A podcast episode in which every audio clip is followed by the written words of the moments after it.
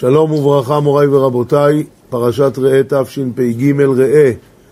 אנוכי נותן לפניכם היום ברכה וקללה.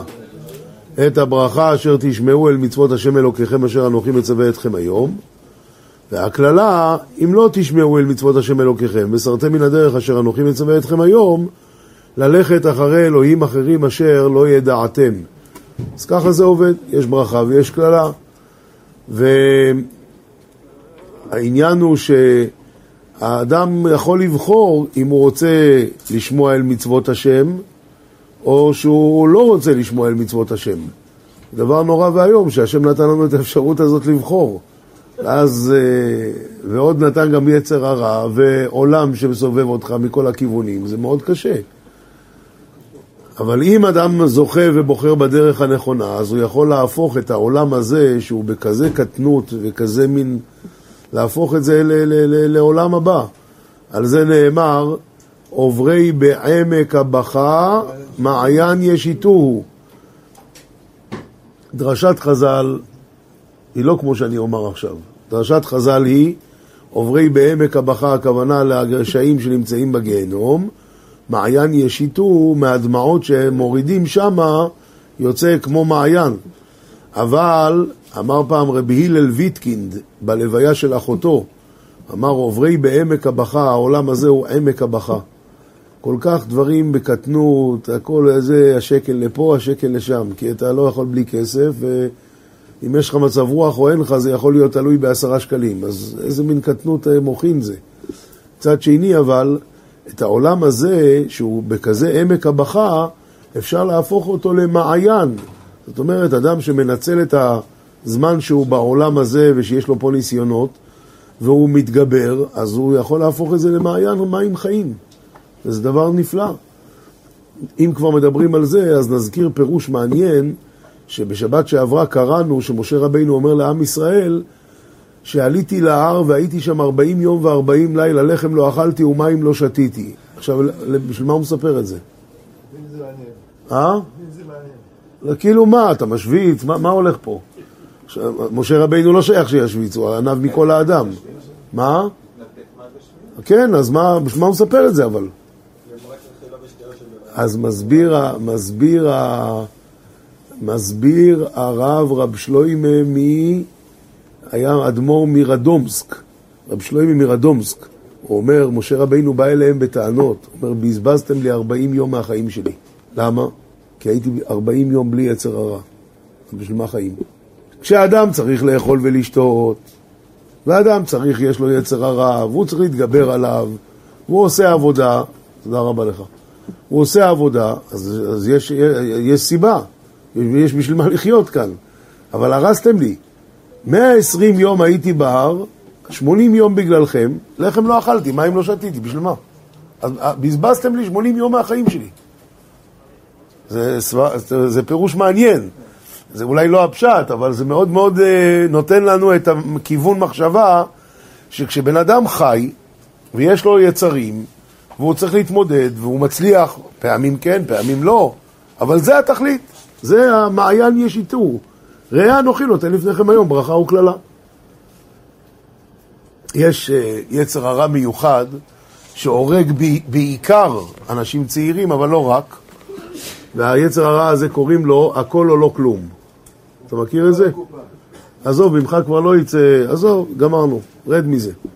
זה יצר הרע אכזרי ביותר, כי זה לא נכון. כי באמת כל דבר שאדם עושה, מתגבר משהו, זה שווה מי יודע כמה.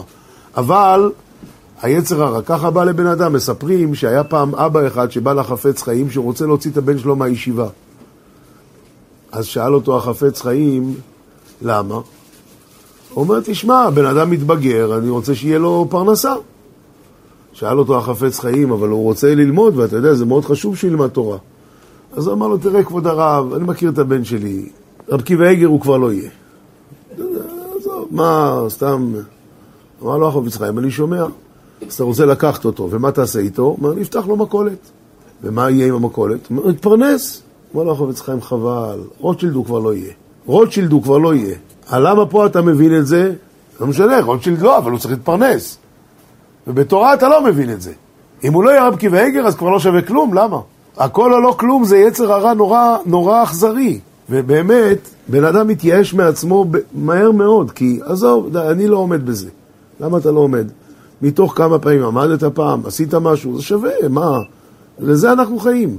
בשביל זה יש יצר הרע לבן אדם, בשביל שיתגבר עליו. לא תמיד הוא מצליח, אז לא תמיד הוא מצליח. אבל על הפעם הזאת שהוא כן הצליח, היה פעם, היה פעם בעל תשובה שבא אל האדמו"ר מלובביץ'. הוא אמר לו, אני חושב שהשם לא אוהב אותי. אמר לו, למה אתה חושב ככה? אמר לו, תראה הרב, אני יש לי הרבה ניסיונות ולא תמיד אני עומד בהם. לא, לא תמיד. הרבה פעמים אני לא עומד בהם. אמר לו האדמו"ר, תגיד לי, מה אתה אוהב לעשות בשעות הפנאי? אמר לו, בשעות הפנאי אני אוהב אה, אומנות. שאל אותו, איזה? אז הוא אמר לו, אני מתעניין בציור. שאל אותו, איזה, איזה אומן, איזה צייר אתה הכי אוהב? אז הוא אמר לו, את ואן גוך. שאל אותו, ואיזה ציור של ואן גוך הכי מוצא חן בעיניך? אמר לו, הציור של החמניות. שאל אותו האדמו"ר, בכמה מכרו לאחרונה את הציור של החמניות של ואן גוך? כלומר, במכירה פומבית. אז הוא אמר, אה, עשר מיליון דולר. אמר לו האדמו"ר, שמע, אני אביא את הצלם הכי טוב בעולם, הכי מדויק, עם המצלמה הכי טובה בעולם, עשרה מיליארד פיקסלים.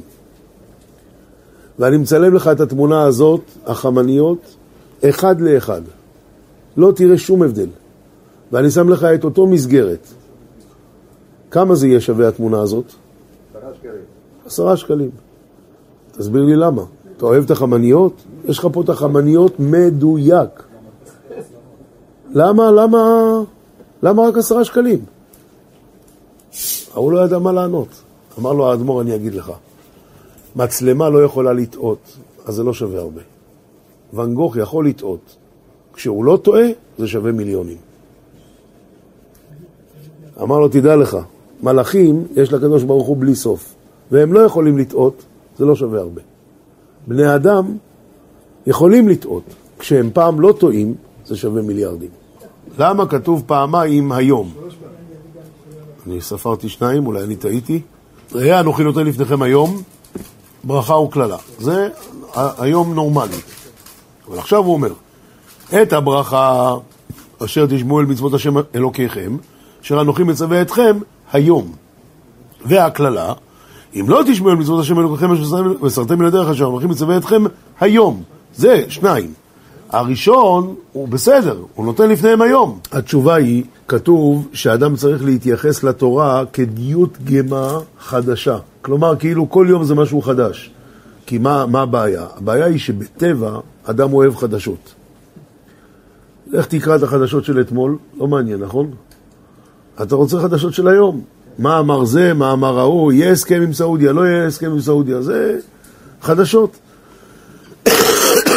אז מה יקרה אם אדם לומד את הסוגיה וכל יום זה בעיניו כמו חדש, אז הוא יהיה עסוק בתורה. מה יהיה אם אדם יתייחס לזה כאל דבר ישן? אז הוא לא יתעניין בזה, אז במה הוא כן יתעניין? אז מסרתם מן הדרך אשר אנוכי מצווה אתכם היום. לכן הוא מדגיש את היום, שזה חייב להיות כמו דיות גמה חדשה ולא כמו דיות גמה ישנה. הלאה. עכשיו הוא אומר uh, בפרק י"ב, בפרק י"ב הוא אומר, פסוק ב' אבד תאבדון את כל המקומות אשר עבדו שם הגויים, אשר אתם יורשים אותם את אלוהיהם. על ההרים הרמים ועל הגבעות ותחת כל עץ רענן. זאת אומרת, הגויים עבדו עבודה זרה בארץ ישראל, והשם מצווה להרוס את כל המקומות האלה. על ההרים הרמים, על הגבעות, תחת כל עץ רענן. מה לעשות?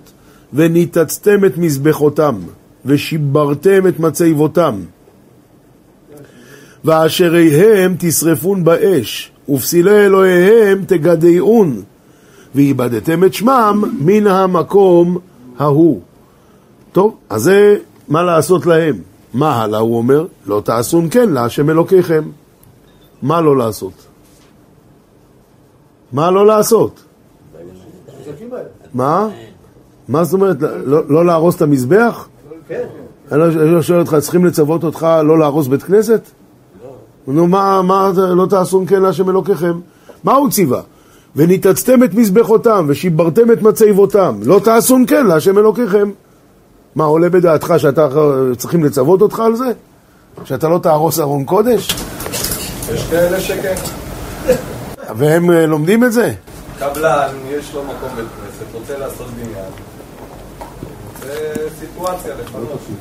האדם הזה ישמע למה שכתוב בתורה? אז את השאלה שאני שאלתי, שואל רש"י. שואל אם יש אה, מזוזה לא הורסים את עיר הנידחת. נו, אז... זה לא, זה מצד זה, לא תעשון כן? יפה. רש"י שואל את זה, רש"י אומר, לא תעשון כן. אמר רבי ישמעאל, וכי תעלה על דעתך שישראל נוצין את המזבחות? מה, זה עולה בדעתך דבר כזה? אלא שלא תעשו כמעשיהם ויגרמו עוונותיכם למקדש אבותיכם שיחרב.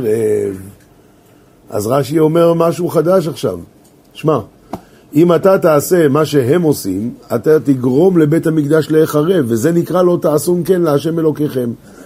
יוצא, יוצא רבותיי, מה הדין אחד שמדבר לשון הרע?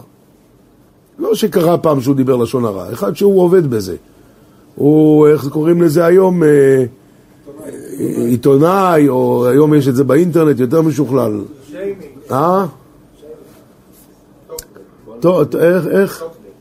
לא, לא, יש איזה שם... אה, איך? לא יודע, לא משנה. יש, היום יש אנשים שזה התפקיד שלהם, ללכת לעקוב אחרי מישהו, תכף לצלם, לש... תכף כבר מפרסמים, והיום באנטר אחד זה נמצא בכל העולם. וזה נקרא ממש ממש כת מדברי, מספרי לשון הרע.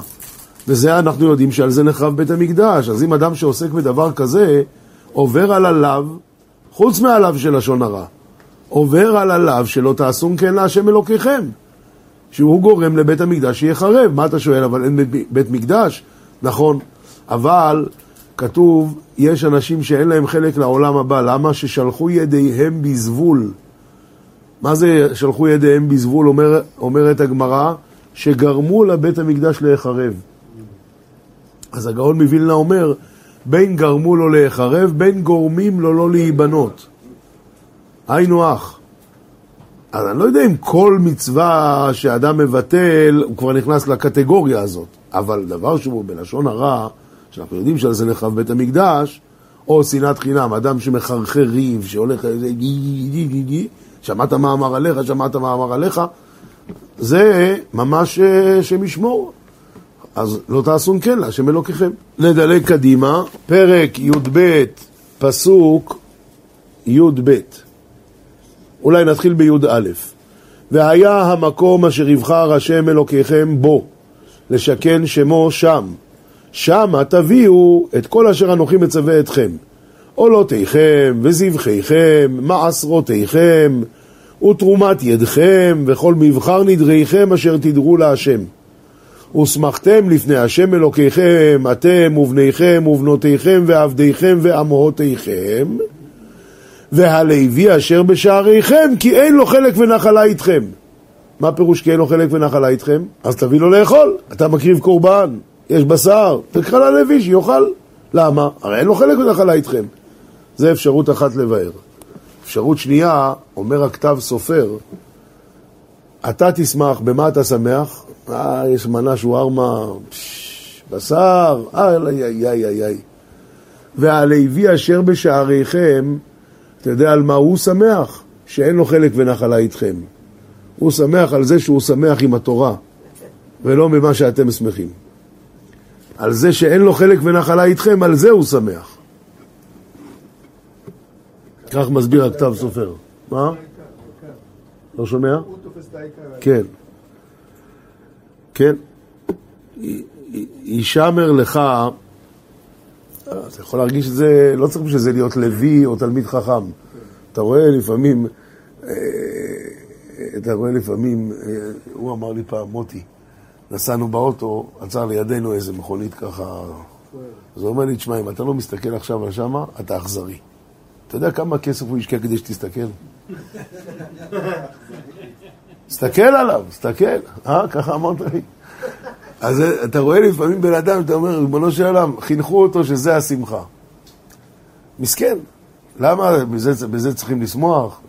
יש היום דברים, לנו יש דברים יותר טובים לשמוח. אז לא הגענו לזה שאנחנו שמחים דווקא ממש בזה, אבל עדיין בדרגות כל אחד מבין את זה. שהלוי אשר בשעריכם כי אין לו חלק ונחלה איתכם, על זה הוא שמח. יישמר לך, פסוק י"ג, פן תעלה עולותיך בכל מקום אשר תראה. מה זאת אומרת בכל מקום אשר תראה? לא איפה שאתה רוצה, אלא רק איפה תקריב? רק בבית המקדש. אז המגבלה היא, אל תקריב בכל מקום שאתה רוצה. כן, זה מה שאמרת, נפלא. עכשיו, יש כאן בן איש חי מאוד יפה. בן איש חי מאוד יפה. בן איש חי הוא מספר שאברבנאל מספר שבספרד היה יהודי שהמיר את דתו. שאלו אותו פעם, למה עשית את זה? אז הוא אמר, שמע, למה אני צריך לעבוד את אלוקים שאני לא רואה אותו והוא רואה אותי כל הזמן? אני מעדיף לעבוד אלוה, אלוהים שאני רואה אותו והוא אף פעם לא רואה אותי. אז אני יכול לעשות מה שאני רוצה. ככה מביא הבן איש חי סיפור מהאברבנאל. למה לי לעבוד אלוקים שהוא רואה אותי כל הזמן, לא רואה אותו אף פעם? יותר טוב לי אני אעבוד אלוהים שאני רואה אותו, הוא לא רואה אותי אף פעם, אני יכול לעשות מה שאני רוצה. נפלא מאוד. אז ממילא, אומר הבן איש חי, יישמר לך, פן תעלה עולותיך בכל מקום אשר תראה. אולי אתה תרצה להקריב דווקא לעבודה זרה, שאתה רואה אותה והיא לא רואה אותך, אז תיזהר, אל תעשה את זה. בכל מקום אשר תראה. אומר הבן איש חי, לכן כתוב שלוש פעמים בשנה יראה כל זכורך במקום אשר יבחר השם. מה זאת אומרת ייראה כל זכורך? תבוא למקום שאתה נראה ואתה לא רואה. תבוא לשם. נפלא, יפה מאוד, ממש יפה.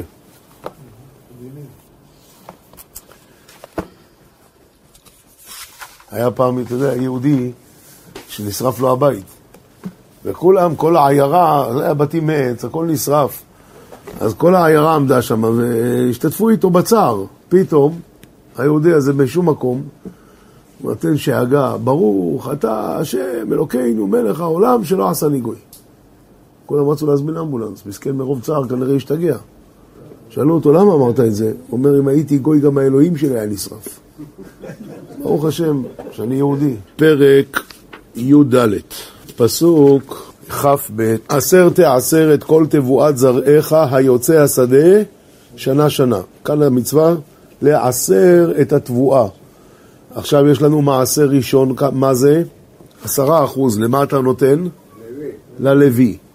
מתוך העשרה אחוז הזה שהלוי מקבל, הוא צריך לתת עשרה אחוז ממה שהוא קיבל לכהן. עכשיו, אחרי זה יש לנו מעשר שני. מעשר שני, מה-90 אחוז שנשאר אתה נותן עוד מעשר, שאת זה אתה צריך לאכול בירושלים דווקא, בטהרה. אז אומרת התורה, עשר תעשר את כל תבואת זרעך היוצא השדה שנה שנה. ואכלת לפני השם אלוקיך במקום אשר יבחר לשכן שמו שם, מעשר דגנך, תירושך ויצריך ובכורות בקרך וצונך. זאת אומרת, חייבים לאכול את זה דווקא בירושלים. חז"ל דרשו, מה זה עשר תעשר? מה? עשר על, על מנת שתתעשר, נכון מאוד. עשר תעשר, עשר בשביל שתתעשר. זאת אומרת שאם אדם נותן מעשר, אז זה סגולה לעשירות. כן?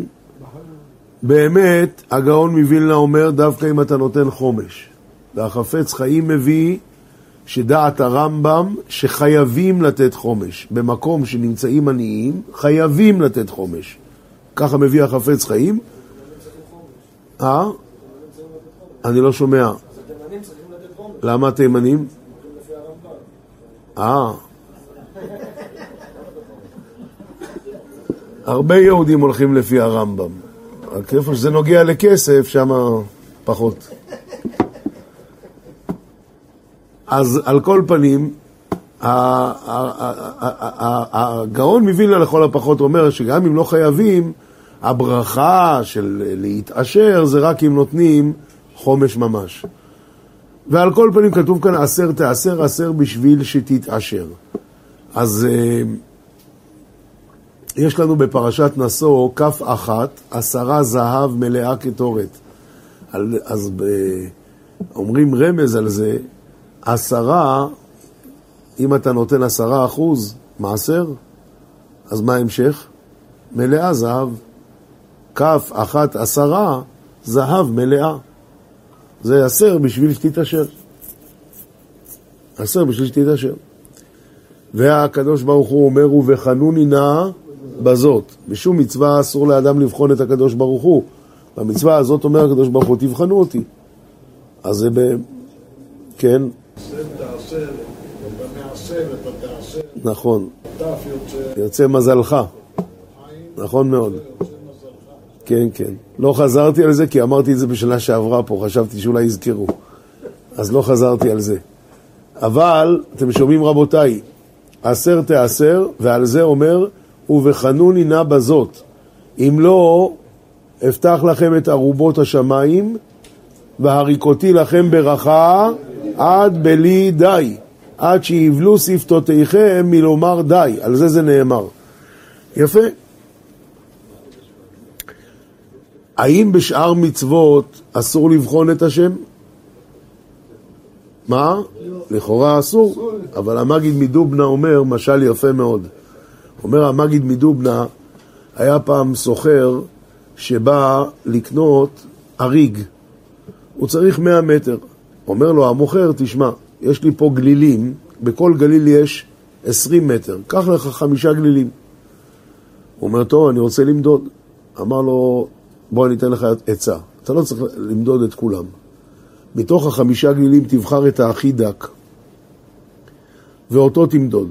אם בו יש 20 מטר, אז בעבים בטוח יש 20 מטר, נכון? יפה. אומר המגיד מדובנה, בא הקדוש ברוך הוא אומר, תשמע, אני ציוויתי אותך תרי"ג מצוות. מה המצווה שעולה לך הכי הרבה כסף? מעשר? תבדוק אותי בזה. שאר לא תצטרך לבדוק. פשוט תבדק, קח את הגליל הכי דק. זה עולה לך הכי הרבה כסף, נכון? אז תבדוק אותי בזה. שאר הזה, אם פה זה עובד, בטח שזה עובד בשאר הדברים. כמה מותר לתת? אדם רוצה לתת יותר ממעשר, כמה מותר לו לתת? עד חומש. איפה, מי אמר את זה שזה רק עד חומש? אומרת הגמרא, באושה התקינו שהמבזבז, אל, יבזבז יותר מחומש. המבזבז לצדקה לא ייתן יותר מחומש. למה? שמא הוא בעצמו בסוף יצטרך... אז, אז מה הרווחנו? אתה, אתה מבין? אתה עזרת להוא, בסוף אתה... אז המבזבז, אל יבזבז יותר מחומש. איפה התקינו את זה? באושה. מה? מה זה באושה? אושה זה שם של מקום. אני בדיוק בא לשאול, מה היה שם באושה? באושה התקינו. מי התקינו באושה? הסנהדרין. מתי הם היו באושה? סנהדרין יושבים בלשכת הגזית, לא? מה אומר כבוד הרב? בגלות. זאת אומרת, עשר גלויות גלתה הסנהדרין. אושה זה בבבל, ושם הם התקינו את זה. אז אמר פעם הרב מפונביץ', תראה מה זה עם ישראל. היה חורבן, הסנהדרין גלתה והגיעה עד אושה. ואחרי חורבן, אתה יודע איך אנשים מתייחסים לכסף? עם ישראל ראו שאחיהם נמצאים במצב קשה, רצו לתת הרבה יותר, והיו צריכים לתקן תקנה שלא ייתנו יותר מחומש. אומר הפוני ויז'רוב, אתה רואה מה זה עם ישראל? אושה, אושה זה בזמן הגלות. עכשיו היה חורבן. אנשים איבדו חיים, איבדו כספים, איבדו בתים, איבדו רכוש, והיו צריכים לתקן תקנה שלא ייתנו יותר מחומש. זה עם ישראל. מה זה? אושה זה בישראל. אושה זה בישראל? כתוב שפרעם ואושה, בין אושה לשפרעם, בהגמרא, כשאחד לימד תורה. אז אושה זה בישראל? בטח. אני לא יודע, בסדר, אתה אומר זה בישראל, בסדר, עדיין זה גלות. למה שעשרה, עשר גלויות גלתה הסנהדרין. זה לא בבעיה, לא מה? גלו בתוך ישראל. בסדר גמור. בסדר גמור. מוריי ורבותיי, בפרשה שלנו התורה חוזרת על כל מה שכתוב בפרשת שמיני, מה מותר לבני ישראל לאכול ומה אסור. איזה עופות, איזה בהמות, איזה חיות, איזה דגים, הכל כתוב בפרשה שלנו. המעניין הוא שזה כבר כתוב בפרשת שמיני, אז בשביל מה אתה חוזר על זה? אז רש"י שואל את השאלה הזאת, ורש"י אומר, שני דברים התחדשו בפרשה שלנו שלא כתוב אותם בפרשת שמיני, ובשבילם חזרו על כל העסק. אחד, יש בהמה שנקראת השסועה. מה זה השסועה? שיש לה שני שדרות. יש בעל חיים שיש לו שני שדרה.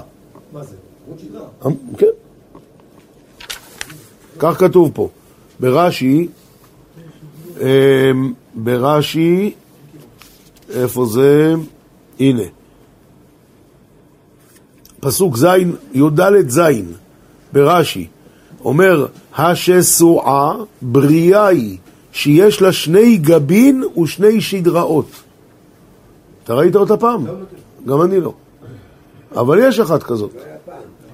אמרו רבותינו, למה נשנו? למה התורה חזרה על כל הפרשה הזאת? זה כבר כתוב בפרשת שמיני. התשובה היא, בבהמה מפני השסועה. כלומר, הבהמה הזאת לא כתובה שם, אז הוסיפו אותה פה. ובעופות מפני הרעה, שלא נאמרו בתורת כהנים. כאן בעופות כתוב, והרעה ואת האיה והדיה למינה. מה זה רעה, דיה? התשובה היא, זה כולם אותו אחד. כולם אותו אחד. אומר רש"י, היא רעה, היא איה, היא דיה. ולמה נקרא שמה רעה? שרואה ביותר. רואה ביותר. בגמרא כתוב שהיא עומדת בבבל ורואה נבלות בארץ ישראל. אז שואל רב זלמן סורוצקין באוזניים לתורה, אז למה, היא, אז למה היא אסורה לנו באכילה? אתה רואה שהעוף הזה יש לו כאלה תכונות חזקות. אדרבה, שיהיה טהור. אומר רב זלמן סורוצקין, אתה יודע מה הסימן טומאה הכי חזק שיכול להיות לבן אדם? שהוא יושב בבבל ורואה את הנבלות שיש בארץ ישראל. אין לך סימן טומאה יותר גדול מזה. אתה רוצה? בוא תשב איתנו פה בבוס, תגיד ביקורת. לשבת בבבל, להגיד אה, סימן טומאה פה? להגיד את, את, את הנבלות שיש פה? זה הכי טמא בעולם זה. לכן, אה, טמאים. טמא- טמא העוף הזה. מוריי ורבותיי, עוד דבר אחד נספיק, עוד דבר אחד נספיק. בסוף, בסוף הפרשה יש את החגים. בפרק ט"ז, פסוק א', הוא מתחיל את החגים. הוא אומר, שמור את חודש האביב ועשית פסח להשם אלוקיך. זה חג פסח. אחרי זה הוא עובר לפרק ט"ז, פסוק אה, ט', והוא מדבר על חג שבועות, שבעה שבועות יספור לך. אחרי זה הוא עובר לחג סוכות, איפה? איפה? בפרק ט"ז, פסוק י"ג. אבל עכשיו שימו לב מה קרה פה. שימו לב מה קרה פה. בפסח הוא אומר שצריכים להקריב קורבן. איפה מקריבים את הקורבן? פרק ט"ז, פסוק ו' כי אם אל המקום אשר יבחר השם אלוקיך לשכן שמו, ש... לשכן שמו, שם תזבח את הפסח בערב. איפה?